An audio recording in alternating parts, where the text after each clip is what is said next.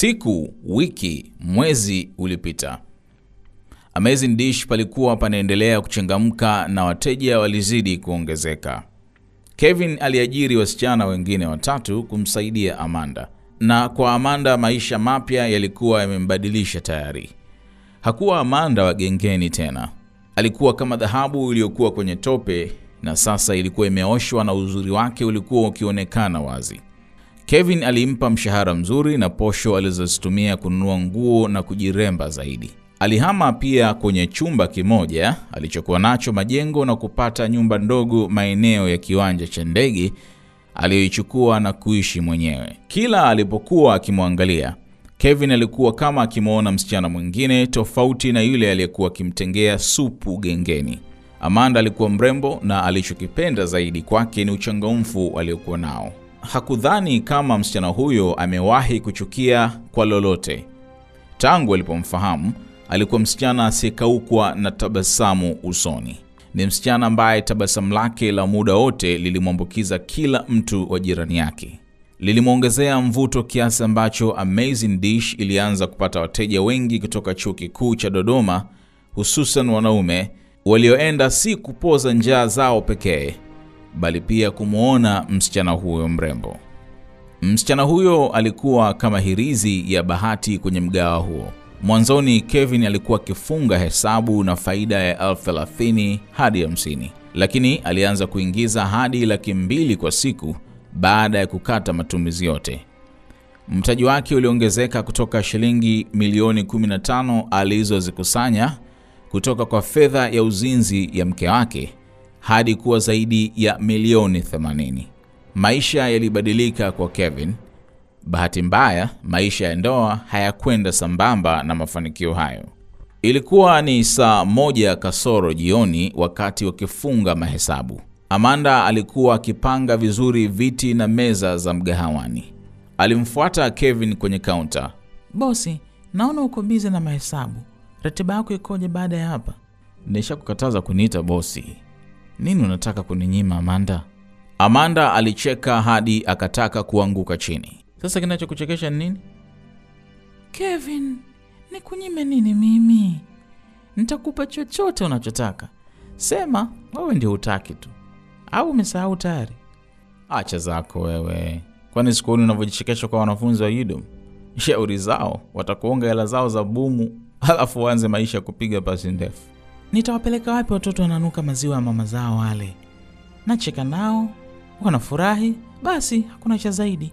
Haya mdogo wangu, sipendi kama nini unavyoniita mdogo wangu, alijibu Amanda. Ala, mimi si kaka yako, lakini sasa kuna ubaya gani? Kwani na wewe ni kipi unataka kunenyema? Kauli ilimfanya Kevin acheke hadi machozi kumtoka. Muone sasa, kinachokuchekesha nini? Basi tu napenda tu kukuzingua Miss Dodoma. Haya, mi nishamaliza, tanisindikiza nyumbani leo? Hapo tu, si unatembeaga kila siku? Kikweli leo nimechoka, nisindikize please Kevi. Amanda alisema kwa sauti ya kudeka. Okay, subiri. Kevin alimalizia kufunga hesabu zake haraka haraka. Walifunga mgahawa na kuelekea kwenye gari. Safari ikaanza.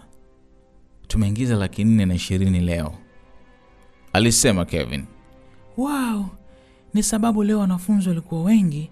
Fikiri kuanzisha tawi jingine la Amazing Dish. Eti eh? Wapi tunaweza kufungua jingine sasa? Madukani ama hazina kote, naamini tutapata wateja wengi tu. Basi acha nifanyie kazi hili. Ndani ya dakika kumi walikuwa wameshafika nyumbani kwa Amanda. Kevin, uliniahidi utaniambia kinachoendelea kati yako na Priska. Niambie basi. Amanda aliuliza kwa upole. Kwa nini unataka kujua? Lakini nataka tu kujua, moyo wangu utakuwa na amani. Kevin alizima redio ya gari lake. Alikaa kimya kwa sekunde chache kabla ya kuendelea. Priska anatembea nje ya ndoa, alisema kwa huzuni. What? Amanda alishika mdomo wake kwa hamaki. Tena zaidi ya mwaka na zaidi sasa, najua hilo. Anatembea na bosi wake, na mwezi uliopita niliona video kwenye simu yake, wamejirekodi wakifanya mapenzi. Oma kweli yani. Oh jamani, Priska, Ana hata aibu kukufanyia hivyo, tena unavyompenda. Hata siamini. Usione anacheka na furahi na mengi kichwani, na hadi najishangaa nimewezaji kumvumilia hadi leo. Sasa kwa nini usiachana naye tu? Sio rahisi, siwezi kusema bado nampenda kama zamani, lakini nasubiri muda mwafaka kufanya hivyo. Pole Kevin, kiukweli nimeumia. Asante. Siamini tena katika mapenzi. Sikuwahi kuwaza kama Priska atakuja kunisaliti. Kevin, usiseme hivyo. Priska anaweza kukuchukulia poa, lakini kuna wanawake wengi wanawaza watakupata lini. Mmojawapo ni mimi. Sauti ya Amanda ilibadilika na kuwa ya kimahaba. Kevin, najua umekuwa ukichukulia kama utani, lakini kweli nakupenda sana.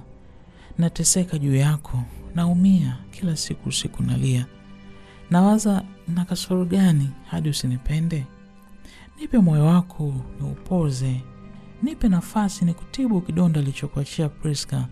Au na kasoro gani hadi usinipe nafasi eh? Kevin alimwangalia Amanda kwa sekunde 30 bila kumjibu chochote. Alimvuta alipokuwa na kuanza kumbusu. Kilikuwa ni kitendo kilichomshtukiza Amanda.